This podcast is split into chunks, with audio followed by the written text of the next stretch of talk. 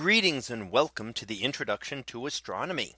One of the things that I like to do in each of my introductory astronomy classes is to begin the class with the astronomy picture of the day from the NASA website that is apod.nasa.gov apod. And today's picture for June the 10th of 2019. Well, it is titled Jupiter Abyss. So what do we see here? Well, we see what looks like a deep hole down into the interior of Jupiter. Now, is that what it really is? Well, we don't know for sure we can see that it is a darker section of Jupiter and darker areas tend to be lower down. Lighter areas tend to be higher up. So when we look at Jupiter, it looks like it's all one solid surface, kind of like the Earth. But really, there can be many kilometers, tens of kilometers, or even hundreds of kilometers of difference between the different layers of clouds. Some of them many times many, many much higher in the atmosphere and some of them much lower. So it's not like a single solid surface as it appears or as we might think about when we're looking at a more solid planet. Now this image was taken by the Juno spacecraft that is currently in orbit around Jupiter and every month or so swoops down very close. It's in a highly elliptical orbit.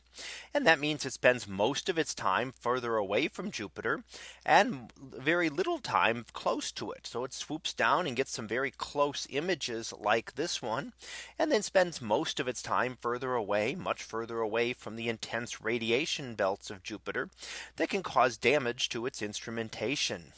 So in one of its passes, it was able to capture this just a month ago and was able to get this image and something that astronomers are studying. It does look like a great swirling vortex. As you can see, the dark area is at the center of some kind of storm system and it looks very different than other storm systems that you see here where they do not swirl down to this very dark uh, dark area. Most of them look a little bit lighter in fact as they swirl around.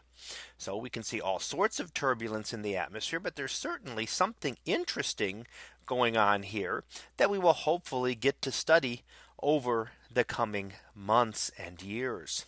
So that was our picture of the day for June the 10th of 2019.